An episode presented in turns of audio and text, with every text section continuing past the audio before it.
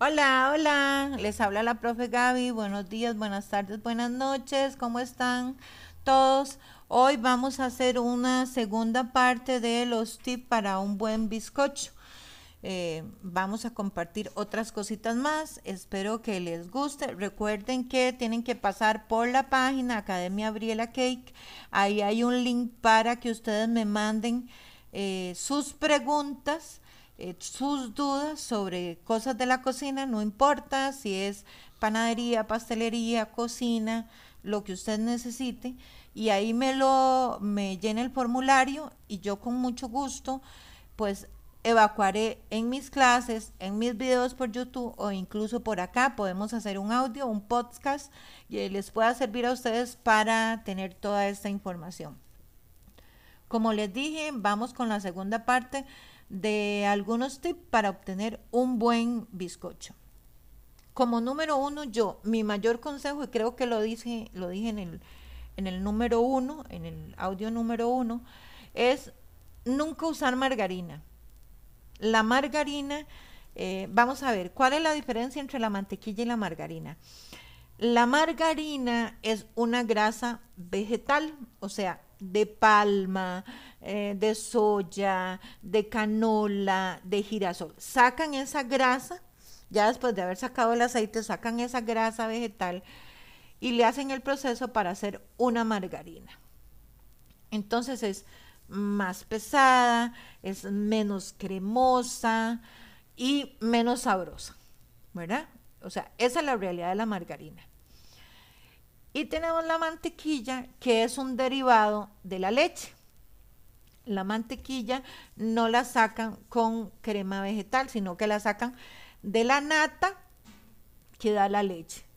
Entonces, es, me parece a mí, y creo que estoy de acuerdo con mucha gente, tiene un sabor muy rico, es muy cremosa, muy espumosa, es muy liviana y muy suave para la elaboración de... para la elaboración de bizcochos. Personalmente a mí, yo prefiero la mantequilla, ¿verdad? Eh, como, como segundo punto es, y creo que también lo mencioné la vez pasada, es un buen batido, un buen batido, ya sea el cremado de la mantequilla para pastas, para masas pesadas, o ya sea con huevo para masas livianas. Eh, es importante siempre, yo creo, que, y es lo que hemos ido tratando de ir tocando en estos audios, es la buena técnica.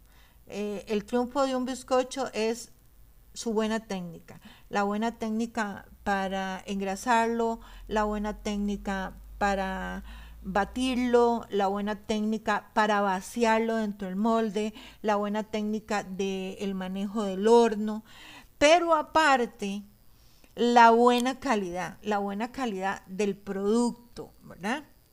Eso es súper, súper importante eh, para que quede un buen, buen, buen, buen, buen bizcocho, ¿verdad?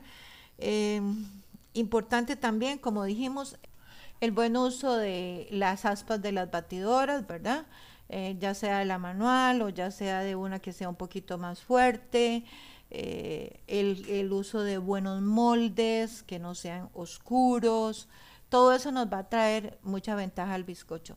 Eh, lograr hacer que nuestras recetas, eh, hacerlas al pie de la letra, ¿verdad?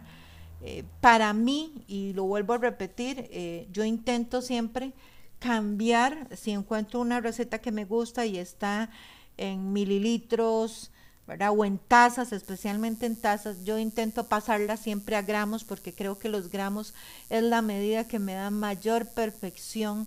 Las tazas no, ¿por qué? Porque yo siempre digo, ah, entonces cojo el vaso y cojo la taza aquella. Y, y, o, o hay tazas en el mercado que son para aceite, tazas que son para granos, tazas que son para polvos, son diferentes tazas, ¿verdad? Entonces no me funciona.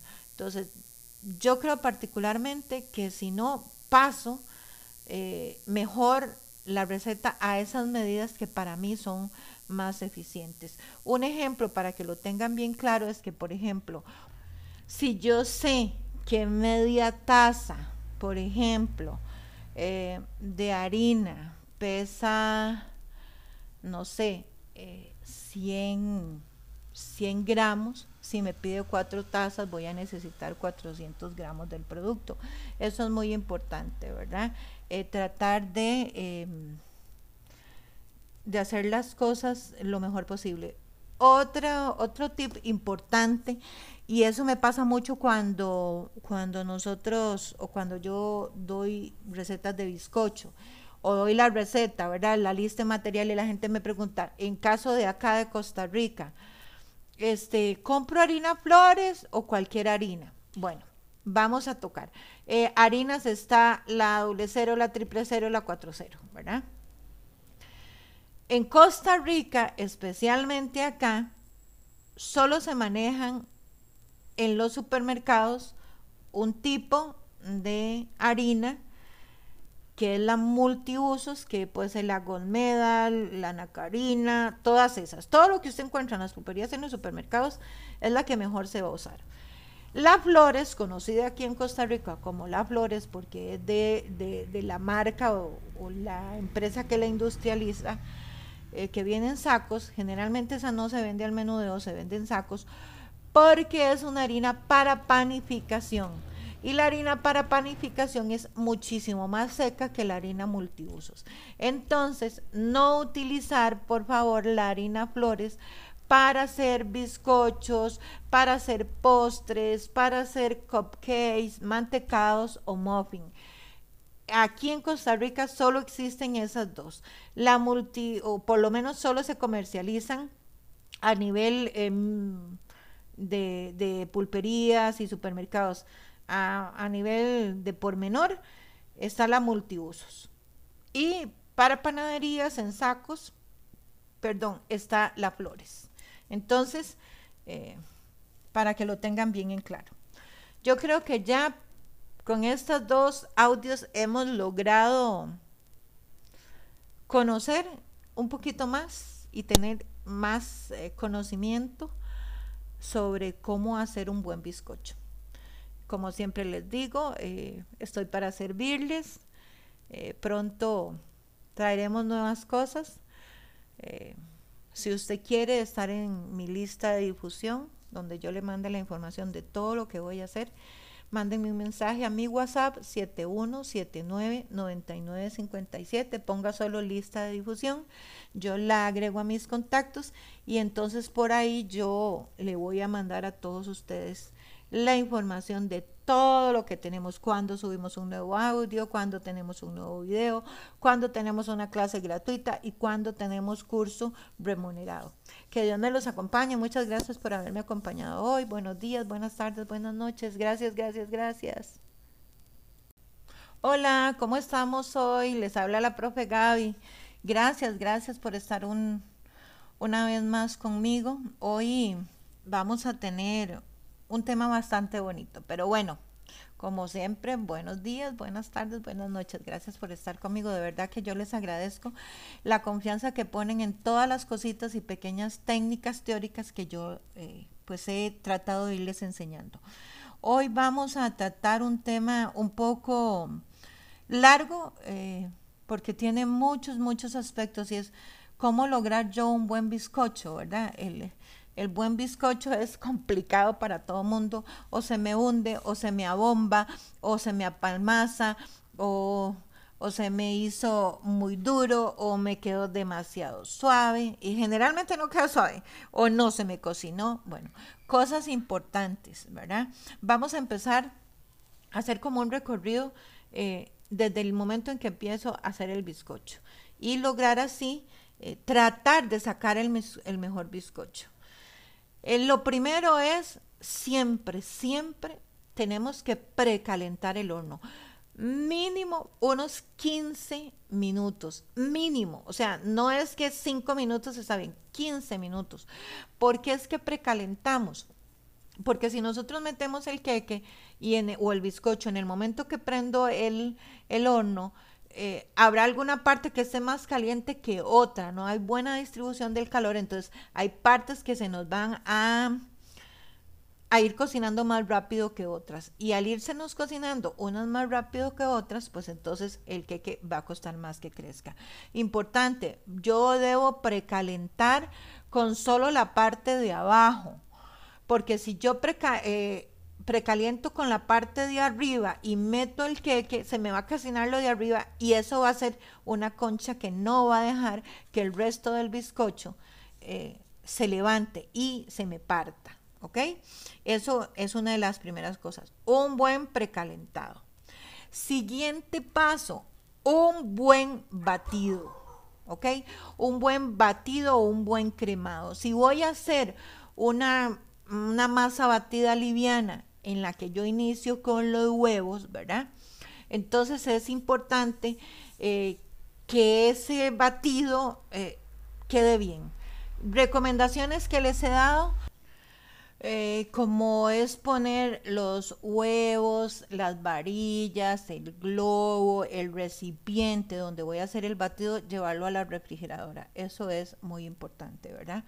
¿Por qué? Porque el frío me va a permitir que crezca más oxigenado y más vaporoso ese, esa primera preparación de esa masa liviana, ¿verdad? Entonces, y un buen tiempo de batido, lograr llegar a el punto de letra. ¿Qué es el punto de letra? Es aquel punto donde yo cojo y puedo escribir una letra y ella se puede mantener por más de treinta segundos. O sea, no es que la hago y digo, ah, ya la hice, qué bien, qué bonito, ¿verdad? No, la hago y espero y tomo el tiempo, los treinta segundos, para darme la certeza de que ese punto de letra está bien hecho. Si lo que voy a hacer es una masa batida muy pesada, que es ya la que lleva mantequilla, y prefiero la mantequilla por mucho a la margarina por su sabor, por su, por su textura, ¿verdad? Entonces eh, tengo que cremar según el tiempo que venga la receta. Generalmente no podemos cremar menos de cinco minutos. Algunas llevan cinco, algunas llevan seis, algunas llevan siete. Siempre le digo a mis alumnos, eh, sigan las recetas tal cual vienen. Ah, no, es que yo lo dejé un poco más porque yo creí. No, ya cuando una receta sale a la calle, al internet, ya la persona que la elaboró ha probado y ha probado el sistema, ¿verdad? Entonces, generalmente mantenemos buenos resultados si seguimos la receta. Debemos cremar bien. Sí, y eso es súper importante, sí. Y, y revisen la receta. Si yo tengo que agregar chocolate en polvo a mi preparación, debo seguir más al pie de la letra la receta. La cocoa o el chocolate es muy seco y absorbe mucha humedad de mi bizcocho. Entonces, si la receta decía una cucharada, pero yo digo, ay, es que yo lo quiero más oscuro, yo lo quiero que sepa más a chocolate, le voy a echar otra cucharada, ahí ya echamos a perder la receta. Ahí empezamos a tener problemas, que se me apalmazó, que se me hizo como una piedra, que está súper seco, por supuesto. ¿Por qué? Porque la cocoa seca muchísimo, muchísimo, eh, absorbe del bizcocho, le roba mucha agua, ¿verdad?